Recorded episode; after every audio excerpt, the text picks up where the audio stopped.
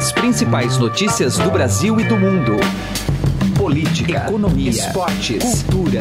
Informação com a credibilidade do maior jornal do país. Estadão Notícias.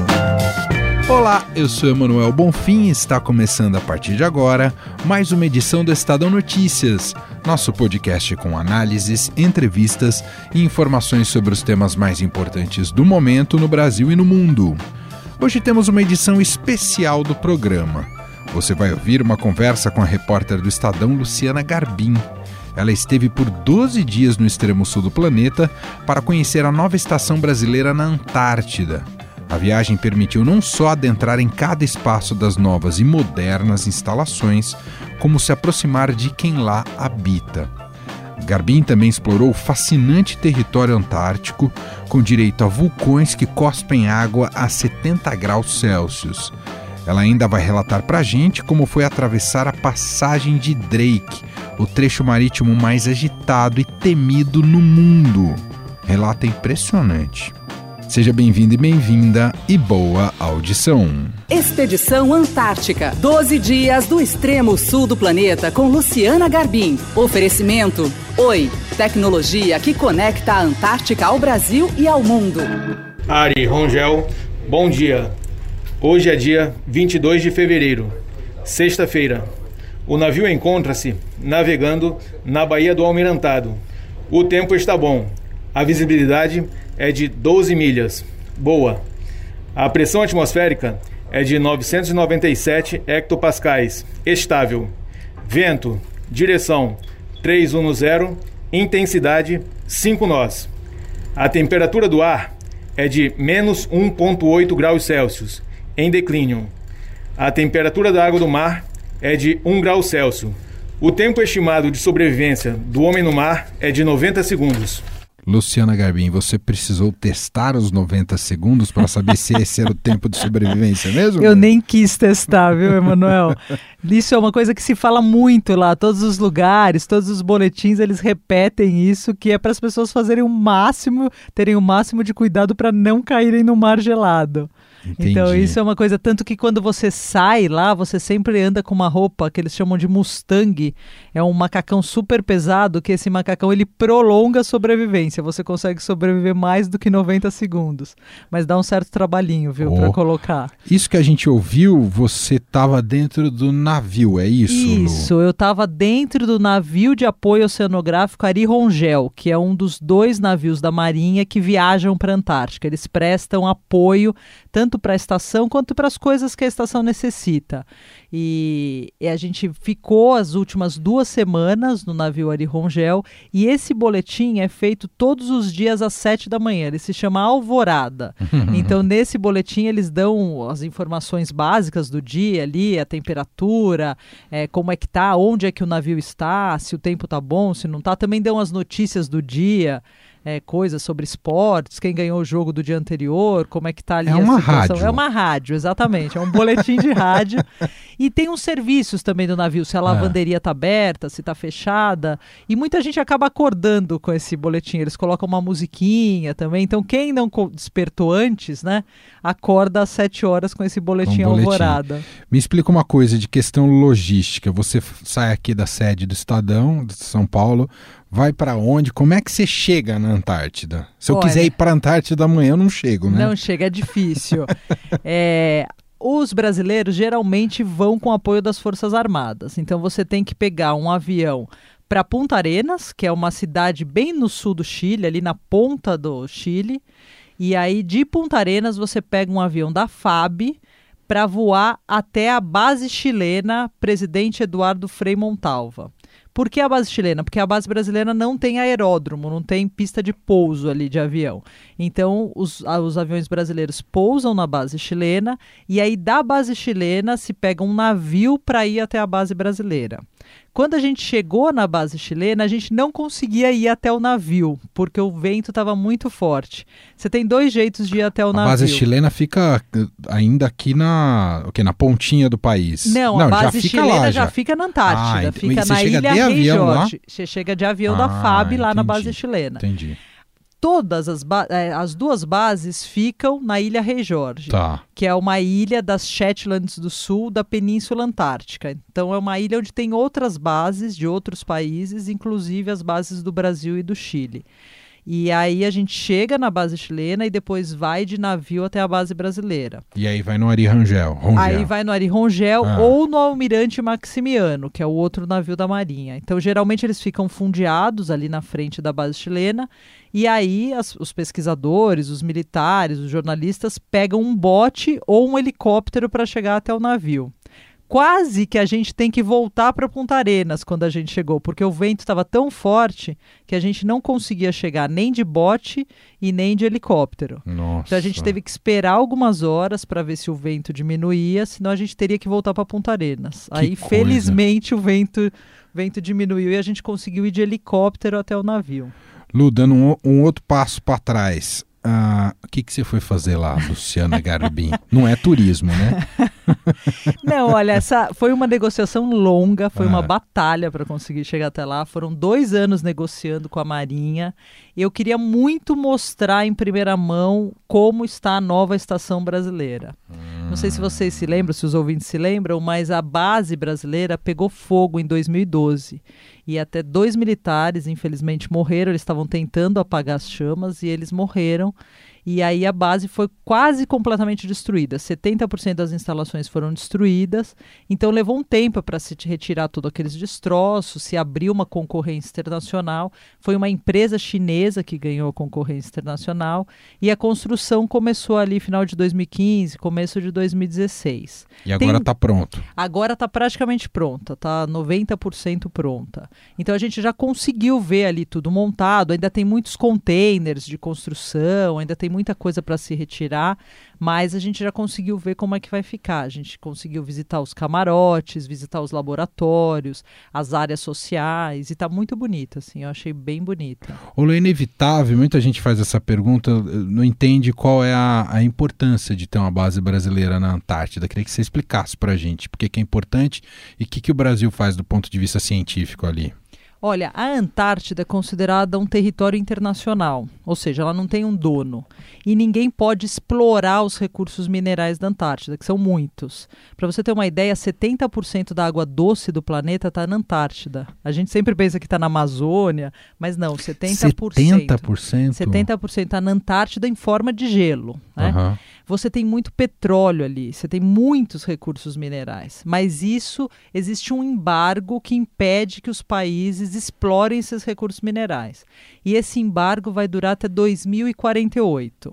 Depois de 2048, os países que têm direito a voto sobre o futuro da Antártida, eles vão sentar e vão discutir o que vai ser feito dali em diante. Ou seja, ninguém sabe o que vai acontecer. Quer dizer, existe uma possibilidade que a Antártida, então, efetivamente seja explorada. Seja explorada comercialmente. Isso a gente só vai saber de depois de 2048.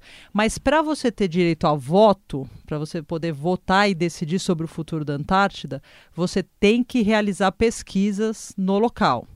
Então, você tem que ter uma estação científica e você tem que ter pesquisador trabalhando lá. O Brasil faz pesquisas na Antártida desde os anos 80. Então, desde os anos 80, o Brasil tem direito a decidir sobre o futuro da Antártida. Entendi. São 29 países que são considerados membros com direito a voto. O Brasil é um deles. Então, é importante que o Brasil faça pesquisas na Antártida para que ele também possa decidir sobre esse território antártico que representa 8% da, do planeta uhum. e que tem muitos recursos, muitas riquezas. Então é Quer importante dizer, do ponto de vista estratégico é fundamental. Do ponto de vista geopolítico e inclusive do ponto de vista científico, porque o que acontece na Antártida tem um impacto direto, por exemplo, no clima da América do Sul. Coisas que acontecem na Antártida impactam o clima aqui no Brasil. Então é importante que também a gente tenha esse lado científico para que a gente possa desfrutar desses conhecimentos. Uhum.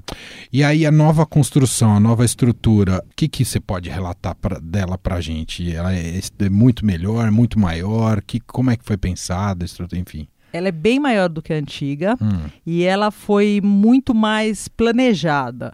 Então, para você construir na Antártida é muito caro e você precisa ter uma logística muito, muito bem pensada e trabalhada.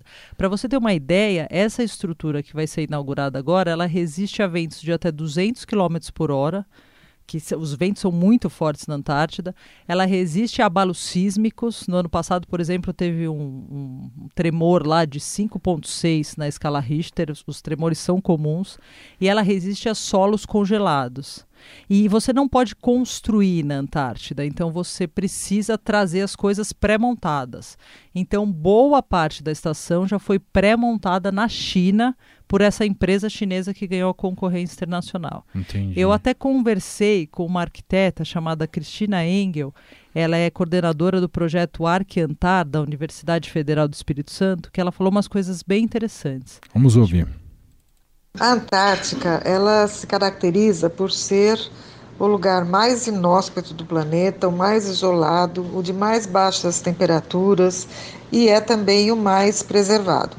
Essas condições fazem com que a ocupação humana seja extremamente difícil. Então, o construir na Antártica significa também você lidar com condicionantes, com situações completamente incomuns. Por isso que o construir na Antártica, além das dificuldades a serem enfrentadas, é muito caro.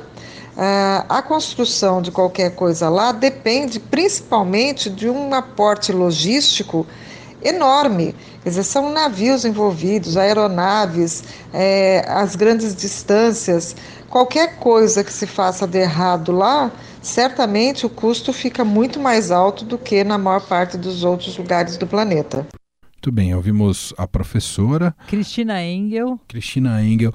E, e me fala uma coisa, até Lu, pegando a esteira do que ela relatou dessa dificuldade. Durante o inverno é possível chegar lá ou, ou não? No inverno as pessoas ficam internadas lá, na, porque fica muito mais difícil em termos fica de condições, Fica muito mais né? difícil porque o ah. Brasil não tem um navio quebra-gelo. Ah. E boa parte ali da região ela congela. Então, não sei se você lembra no, no boletim da Marinha, ele fala a temperatura está um grau da água. Se ela baixar de zero, ela congela. Então, tem uma um cinturão em volta da Antártida que congela e impede que as pessoas se aproximem, que os navios cheguem, ainda mais se você não tem um navio quebra-gelo, como é o caso do Brasil. Então, os brasileiros viajam geralmente para lá no chamado verão antártico, que é do fim de outubro até meados de março. E depois o que tem é um grupo que inverna na Antártida. Então, por exemplo, neste ano vão ser 16 militares que vão passar todo o inverno na Antártida, mantendo a estação. E aí você tem um preparo, você tem uma seleção rigorosa, porque não é fácil você ficar na Antártida. Até porque no inverno tem dias em que você não tem a luz do sol nos polos acontece esse fenômeno. Do mesmo jeito que no verão, às vezes, você não tem noite, tem dias que você não tem noite, no inverno tem dia que você não tem nenhum, nenhum pouco de luz. Então, até para a pessoa se. Eles, eles relatam, por exemplo, que você sente muito sono, então você tem que desenvolver uma rotina, senão é difícil de você se adaptar e de você ficar ali seis meses confinados, o mesmo grupo. Então eles passam por uma seleção eles ficam rigorosa. dentro, basicamente dentro da estação, né? Eles até tentam fazer algumas coisas de manutenção fora, tem uns lagos que eles precisam ver, algumas coisas até para segurança, mas a maior parte é feita dentro da estação. Uau. Uau! Neste ano vão ficar também 25 chineses. Eles vão estar tá fazendo alguns testes, vão estar tá fazendo algumas coisas para a manutenção da estação, porque como a construção é nova e eles é que fizeram, então a empresa também vai deixar 25 chineses. Eles vão ficar junto com os brasileiros. Mas a maior parte do tempo é um pequeno grupo só que inverna ali enquanto o Brasil não tiver navio quebra-gelo, vai ter que ser assim. O que acontece é que a FAB faz alguns voos ali no inverno para jogar, eles, eles jogam de paraquedas alguns, alguns alimentos, por exemplo, porque senão eles não iam ter nada fresco lá, né? Então a FAB faz pelo menos quatro voos, eles ficam dando voltas ali ah. e eles passam até 11 vezes em cima da estação e eles atiram as coisas de paraquedas. e aí é tanto coisa que a estação esteja precisando, quanto principalmente alimentos. Então, Entendi. sei lá, um iogurte, alguma coisa que estraga, frutas, eles jogam para que as pessoas tenham alguma coisa fresca. Porque senão é tudo congelado, né? E aí fica bem limitada a alimentação. E, e, a comunicação dessas pessoas com o povo de cá, hein, Lu? Mesmo você, como é que foi? Então, agora eles estão inaugurando um sistema novo de comunicação. E aí é tanto telefonia quanto internet 4G. Hum. Então a estação brasileira já tem internet 4G, o que é um luxo comparado ao, aos tempos passados. E aí é interessante porque eles falam que tanto é bom isso, porque eles têm mais contato com a família, quanto é ruim, os problemas também chegam mais rápido. Então, de certa forma, quando eles ficavam lá, eles ficavam meio isolados. Mas agora, por exemplo, tem alguém da família que está doente. Então eles ficam sabendo disso. E às vezes, muitas vezes, eles não têm o que fazer, porque eles estão num lugar muito distante. Só ficam sofrendo. Ficam sofrendo. Se for um caso muito grave, por exemplo, alguém tem algum ataque ou tem algum problema de saúde muito grave, é, é acionada a base chilena, a base chilena que é responsável pelos resgates ali na ilha Rei Jorge. Aí os chilenos mandam um helicóptero para que resgate essa pessoa e traz para a base deles, a base de Frei, e daí tem um avião que leva para Punta Arenas. Uau. Mas aí vai depender muito, tem que ser uma emergência para que todo esse aparato seja acionado. Entendi, entendi. Se for um caso é, assim menos menor, uhum. é, menor, menos grave, aí a pessoa vai ter que aguentar sozinha ali, né? O, o Lu, foi você e um repórter fotográfico aqui isso, do Estadão. Isso mesmo, o Cleiton de Souza. Vocês pegaram que temperatura? Só para a gente ter uma ideia. Olha, Emanuel, a gente teve muita sorte. Todos é mesmo? eles dizem que a gente teve muita sorte. Ah, vocês ficaram 12 dias, a né? A gente ficou 12 dias, o tempo estava bom. É, a gente pegou o, o, Drake, que é na volta, que é o mar mais perigoso do mundo, a gente pegou o Drake um pouco nervoso no final. Mas lá na Antártida mesmo, todos os marinheiros, o pessoal que está acostumado, diz que a gente pegou um tempo muito bom. A gente pegou neve, a gente pegou Mas chuva. Mas tempo muito bom é quanto, Lu? Tempo muito bom é você não ter uma tempestade muito grande. Mas assim. é, e, e, em termos de temperatura, ah, tá falando não, de quanto? temperatura era, por exemplo, menos 2, com sensação térmica de até menos 20. Não dava para usar uma regata. não, não, não, tem que usar roupas especiais. Você sabe que quando a gente chegou, ah. por exemplo, na Antártida, às vezes a temperatura nem parece tão baixa. Você tem alguns países da Europa, por exemplo, que você pega temperaturas negativas até maiores. Mas a questão na Antártida é o vento. O vento é muito forte, então o vento te dá uma sensação térmica de um frio muito maior. Então, quando a gente chegou na Antártida, a minha primeira experiência lá foi uma temperatura de menos 2, variando para menos 3, mais uma sensação térmica que variava de menos 15 para menos 20 graus Uau. por causa do vento que é esse vento que, impede, que nos impediu de ir para o navio, por exemplo. Entendi. Então entendi. é um vento assim, para te dar um exemplo prático, eu precisava usar o celular, por exemplo, para tirar uma foto, né? Ou para para fazer um vídeo, alguma coisa. A sua mão, você tira um pouquinho da luva, porque eu não conseguia fazer com a luva muito grossa. Então eu tirava a luva para poder fazer uma foto. Eu já ficava com a mão meio congelando, aí eu já tinha que enfiar na luva de novo. Aí um dia eu fui querer anotar uma coisa no meu bloquinho e sem pensar eu levei uma caneta. A caneta começou a congelar a não tinta. sai tinta nenhuma. E aí eu fiquei pensando, gente, por que, que eu não trouxe um lápis, né? Claro. Então assim, na Antártida você tem que pensar muito no que você vai levar, na roupa que você vai levar. É, isso até o que a, a, a Cristina Engel falou pra gente agora há pouco. É, qualquer coisa que você esqueça, você não tem onde comprar. Então, por exemplo, na construção, se vocês eles esquecem de trazer um parafuso apropriado, não é ir ali na esquina e você comprar, ou você mandar buscar. Você tem que pegar cinco dias de navio para chegar até o Chile para ver se tem. Então tudo tem que ser muito pensado. E eu, eu pensei muito quando eu tentei escrever com a minha caneta e a minha caneta não estava querendo sair a tinta, sabe? Entendi. E em termos de paisagem, como é que é? O quão, o quão bonito é? é ou, ou o quão é monótono? Como é que você descreveria o que você viu? Olha, eu achei muito bonito porque você vê muito as geleiras ainda, né? É, e, e, a paisagem muda muito rápido. Então, quando a gente chegou, a gente teve uma imagem da estação e no dia seguinte a gente teve uma outra imagem, porque tinha nevado, então a estação azul estava coberta de branco. Então as coisas mudam muito rápido, o clima muda muito rápido e a paisagem também acompanha. E aí você encontra, por exemplo, no caminho uns icebergs enormes, sabe? Essas coisas que você está acostumado a ver em livro, você vê ali diante de você. Então isso é muito impactante. Para mim, pelo menos, foi muito impactante. E, e, e, o silêncio, Lu? Porque a gente não se dá conta de quando mora numa cidade, mesmo quando você tá, vamos pensar, na mais alta madrugada, a cidade produz sempre um ruído, a gente vive sob um ruído Isso. eternamente. Faz diferença quando você chega num lugar desse? Faz, Há um mas... silêncio mais profundo ou não? O vento é, não mas deixa? depende muito do vento. O vento é muito Ah. forte. Então, até alguns áudios que eu tentei até trazer para rádio aqui, o vento sempre está muito presente. Entendi. Então, quando o vento para, você consegue ouvir o silêncio, né? O que é meio contraditório, mas você, você tem essa sensação. Olha, eu estou num lugar que parece que você está ali, né? Sozinho. Mas como o vento é muito intenso, você nem sempre tem essa sensação. Pelo menos comigo foi assim. entendi, entendi. Uma coisa que me surpreendeu muito da paisagem lá Hum. é muito osso ainda de baleia. É mesmo, É Lu? muito, muito, muito. Por- e por que, que os ossos vão lugares. lá? Ou eles caçavam, ou se caçava lá? A Antártida foi um lugar muita exploração de animais marinhos. Isso no Hum. final do século XIX, começo do século XX. Antes dos pesquisadores chegarem, antes dos, desses militares chegarem, quem ocupou a Antártida foram os caçadores de baleias. Então, bem perto da estação brasileira, por exemplo, tem a ossada de uma baleia que foi montada pelo Jacques Cousteau, o explorador francês. Ele montou, ele deixou montada uma ossada, a gente consegue ir caminhando da estação brasileira até lá. E é um registro dessa época. Então você ainda consegue eh, encontrar na Antártida as antigas baleeiras, por exemplo. Porque aí quando a caça da baleia foi proibida, quando a baleia perdeu o valor comercial, eles simplesmente abandonaram tudo. Então essas casas estão lá ainda, você consegue ver, parecem cidades fantasmas assim no meio da Antártida.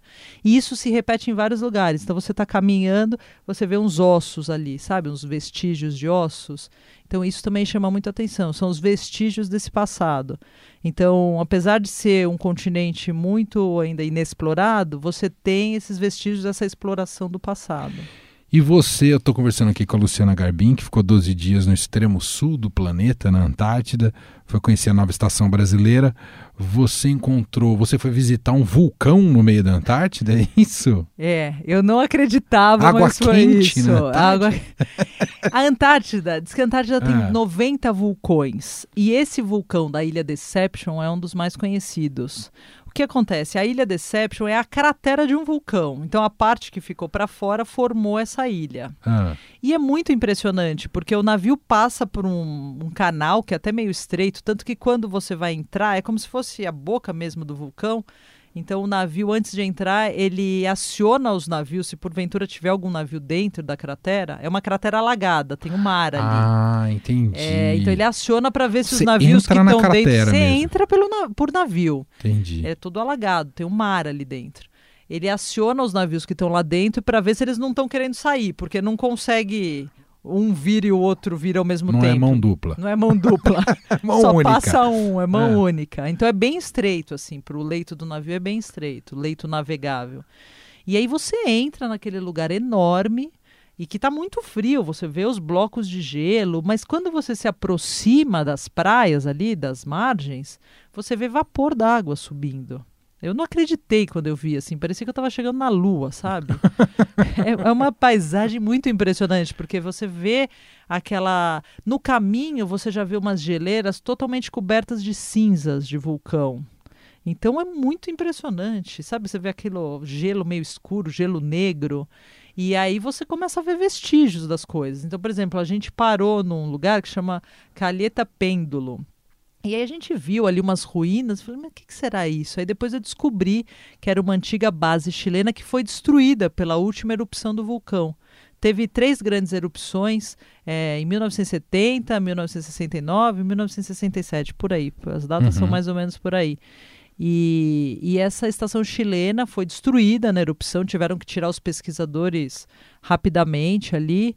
E aí você vê a água brotando, e aí você põe a mão e a água é super quente. Então você consegue ver a água nos três estados. Você vê o bloco de gelo, você vê a água fria, você está a menos 2 graus no ar, e você põe a mão e a água está ali quente. Você não consegue deixar a mão. Me falaram que está a 70 graus. Quase ponto de fervura. É, exatamente. Tanto Que que, ele sobe aquele vapor. A gente tirou umas fotos que parece que a gente está em algum lugar de outro planeta, sabe? Que coisa. Lá Lu. é muito impressionante. E me fala outra coisa, a gente, você estava falando sobre a estação brasileira e que ali é um território internacional e tem muito mais gente é, fazendo pesquisas lá. Como é que é essa relação? Existe uma lei local? Como é que se regula? Existe um tratado ah. antártico que rege ali toda a região inclusive as relações entre os países é bem interessante, os, os, é um tratado até de cooperação que os países têm que fazer. E são 30 países que possuem bases no continente. As bases podem ser tanto permanentes, funcionarem o ano inteiro, como é o caso da Estação Brasileira, quanto podem ser bases sazonais, que aí só funcionam no verão. No verão. Uhum. Isso. Então você, você viaja por ali você encontra. Na própria ilha Deception, você tem uma base espanhola e uma base argentina. E todo mundo sabe onde está ali. E você é, pode é chegar relativamente perto, perto as, as, as, distâncias entre as bases ou não? Olha, na Ilha Rei Jorge você tem, se não me engano, nove bases, nove países que têm ali bases, tá. fora os refúgios. Então, por exemplo, tem um perto da estação brasileira tem um refúgio equatoriano, que aí é uma coisa menorzinha, né? É, as, dos, os vizinhos do Brasil, por exemplo, são os poloneses. A gente ficou um dia na estação de Artovski, que é a estação polonesa, e a gente foi super bem recebido. Tem uma curiosidade, quando você chega numa base dessa, numa estação, você dá o seu passaporte e eles carimbam o seu passaporte, como se você estivesse em território polonês. Você está em território polonês, né? Da mesma forma que quando você está na estação brasileira, está é território, no brasileiro. território brasileiro. E tem também um carimbo. O carimbo é quando você está no navio, tem também um carimbo. Então, meu passaporte voltou cheio ali. e, por exemplo, na base chilena, bem do lado tem a base russa, bem do lado tem uma base chi é, chinesa. Então, elas estão ali distribuídas, elas cooperam entre si, assim, você pode é, se você, por exemplo, quando pegou fogo na base brasileira, as outras, o pessoal das outras estações veio para ajudar, para prestar auxílios argentinos, os chilenos, os poloneses. É, levaram os pesquisadores, né, que foram vítimas ali do incêndio. Então tem essa cooperação. E, que demais. E aí você vai para a estação polonesa, você fica sabendo um pouco sobre a história Toma deles. Toma vodka. Eles oferecem vodka. A gente tomou café, comemos bolacha, sanduíche. Ah. A gente passou o dia lá. Eles foram muito simpáticos que legal, com a gente. Que legal. Tinha pesquisadores ah. brasileiros ali hospedados na base. É, então tem essa, tem muito essa cooperação. É confortável a base para quem Olha, é, esses pesquisadores, por exemplo, tinha, tinha pesquisador da USP e tinha pesquisador da UNB. É ah. É, um, é um dormitório normal. Normal. E ah. tinha ali um laboratório. Então eles, eles usavam mais como um lugar para dormir, ali para deixar as coisas, e eles saíam muito para coletar. Por exemplo, esse grupo da UNB, eles coletavam muito musgo, a vegetação para poder fazer as pesquisas.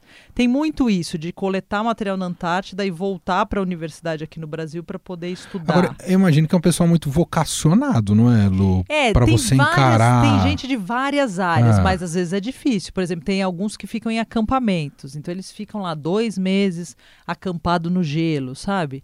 Então tem algumas coisas que são mais complicadas. São exploradores. São exploradores. E aí Pensando eles... do modo romântico, né? É, claro. não, mas tem muita coisa de romantismo ainda, sabe? E aí os, os pesquisadores geralmente saem com um alpinista. Para você circular por ali, você tem que circular com um alpinista. Do mesmo jeito que quando você sai num bote, você tem que sair com dois mergulhadores. Na Antártida sempre tem esse cuidado de você sair com gente experiente, de você sair com rádio, de você ter uma estrutura, porque é muito fácil o tempo virar e você poder ficar perdido lá. Entendi. O, o, e, bom, tem um assunto que eu tô é, alta expectativa de conversar com você, porque eu, muito me interessa, o seu retorno saindo da Antártida para você voltou lá para a base chilena, né? É, é, ali que faz o Estreito de Drake, é isso? Não, daí de ah. para o retorno a gente vai direto da estação brasileira ah. e aí são cinco dias de navio ah. até chegar no Chile, ah. até chegar em Punta Arenas. E aí... Que é o mar mais revolto do planeta, não é? Exatamente, ele é conhecido. É ah. engraçado que entre os marinheiros, todo mundo que vai para a Antártida já ouviu falar do Drake. E eles falam assim, como se fosse um conhecido, sabe? É o Drake, não é o mar de Drake, o estreito de Drake, a passagem. É o Drake, assim, é um, como se fosse um íntimo conhecido. Ah. E sempre tem umas histórias muito assustadoras, assim, de alguém que cruzou um Drake muito furioso. O que, que é o Drake? É uma passagem mesmo, mas uma passagem bem grande, que fica entre a Terra do Fogo, que é o extremo aqui da, da América, da América do, Sul, do, Sul, e a Antártida. Ah, e por que, que ele é tão nervoso? Porque é a única. É uma, é uma corrente marítima muito grande que não tem nenhum continente na frente. Porque é esse bico ali do planeta Terra não o bico, mas um pouco acima do bico. E você tem os continentes ali mais para cima, então ele tem muito uma pista de corrida que eles falam do vento, das marés, das correntes. Uau! Uau! Então, geralmente. Você não ficou é o... com medo, Lu? Olha, eu me preparei psicologicamente para É. isso. Eu estava me preparando, eu li muito sobre isso. Essa coisa lá é considerada uma zona de baixa pressão, por exemplo. Então isso significa que você tem rajadas de vento forte, você tem ondas altas.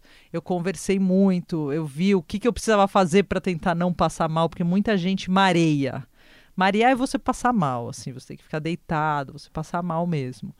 E, e aí eu, eles recomendam alguns remédios que você toma, anti-enjoo. Eles recomendam muito você comer maçã. Então as maçãs são liberadas, por exemplo, nos navios. Então você come um pedacinho de maçã para segurar o estômago. Você tem uns, uns, uns, umas recomendações que você segue. Por exemplo, nunca ficar com o estômago vazio.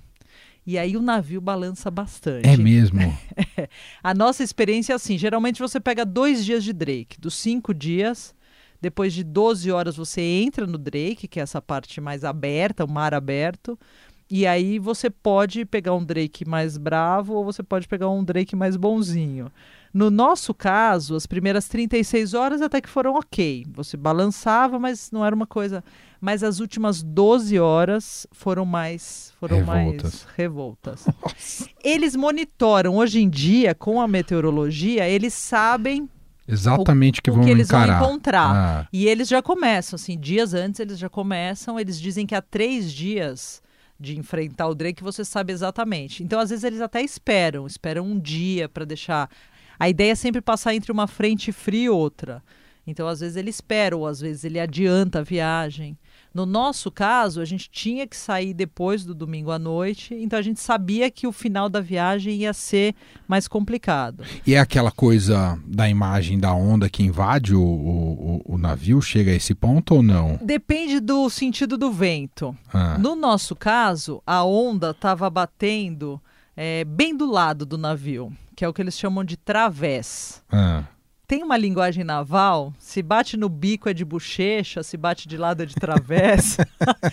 o melhor vento é aquele Você que bate uma atrás. marinheira. É, eu voltei assim É. nessa simbologia naval.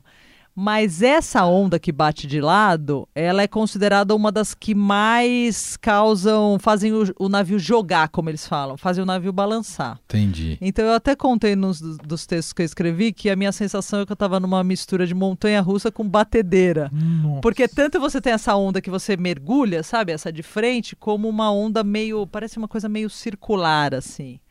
E Só aí, que não é por três minutos, é por 12 foi por- horas. no nosso caso foi por 12 horas. E aí o vento estava um pouco acima do que a meteorologia tinha previsto. Tava 5 nós acima. A gente chegou a pegar rajadas de vento de 48 nós, que significa mais ou menos 90 km por hora. Nossa. Isso faz o navio inclinar bastante de um lado e de outro. Os marinheiros com quem eu estava são muito experientes. O, o comandante do navio Ori Rongel, por exemplo, era a trigésima vez que ele cruzava o Drake.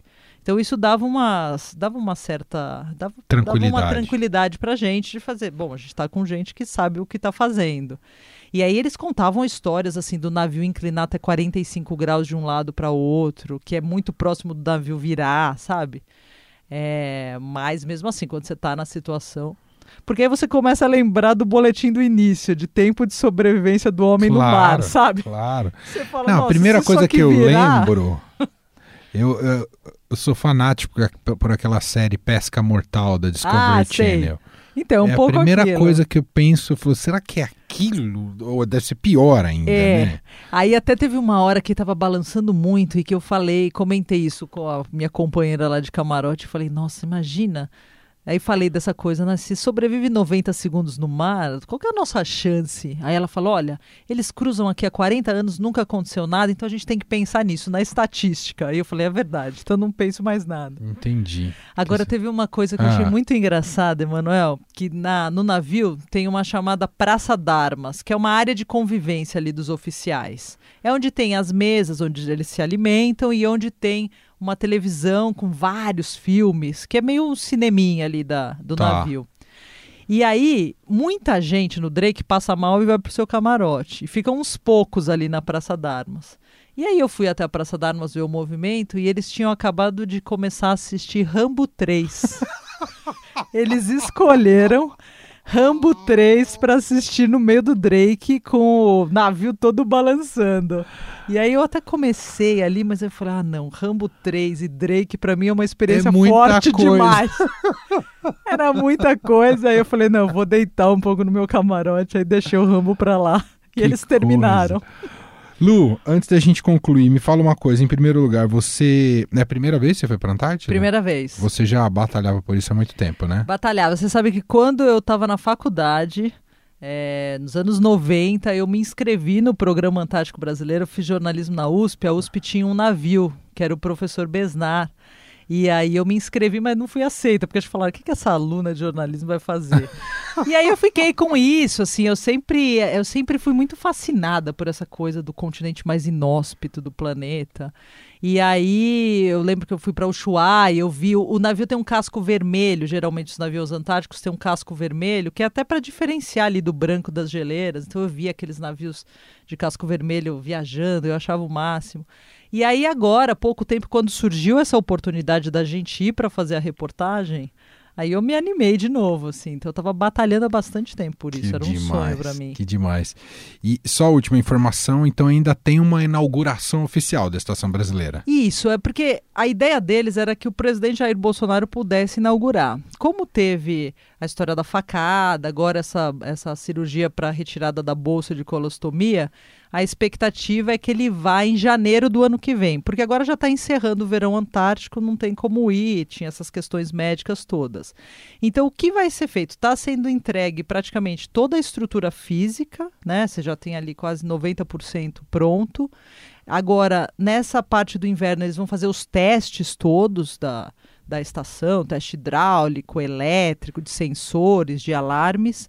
E a expectativa é que em janeiro, quando o tempo, você está no auge ali do verão antártico, o Jair Bolsonaro vá para fazer a inauguração oficial. Então a gente conseguiu já ver como é que vai ser a estação, como é que vai funcionar, mas essa inauguração oficial deve ser feita pelo presidente em janeiro.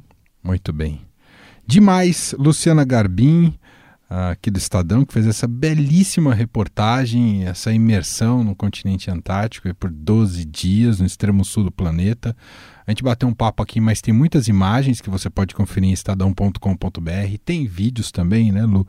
Ela fez um diário, efetivamente o diário da, da expedição, com passagens. que reúne um pouco de tudo, de aventura, drama, comédia, né? Passou um pouco de tudo lá, os perrengues. Parabéns pela reportagem e obrigado pelo papo aqui, viu, Lu? Obrigada, obrigada a vocês, espero que vocês gostem. Você ouviu Expedição Antártica. Oferecimento: Oi, tecnologia que conecta a Antártica ao Brasil e ao mundo. Estadão Notícias. A edição especial do Estadão Notícias vai ficando por aqui. Contou com a apresentação minha, Emanuel Bonfim, e montagem de Carlos Amaral. O diretor de jornalismo do Grupo Estado é João Fábio Caminuto. Para mandar seu e-mail, podcast.estadão.com. Um abraço para você e até mais. Estadão Notícias.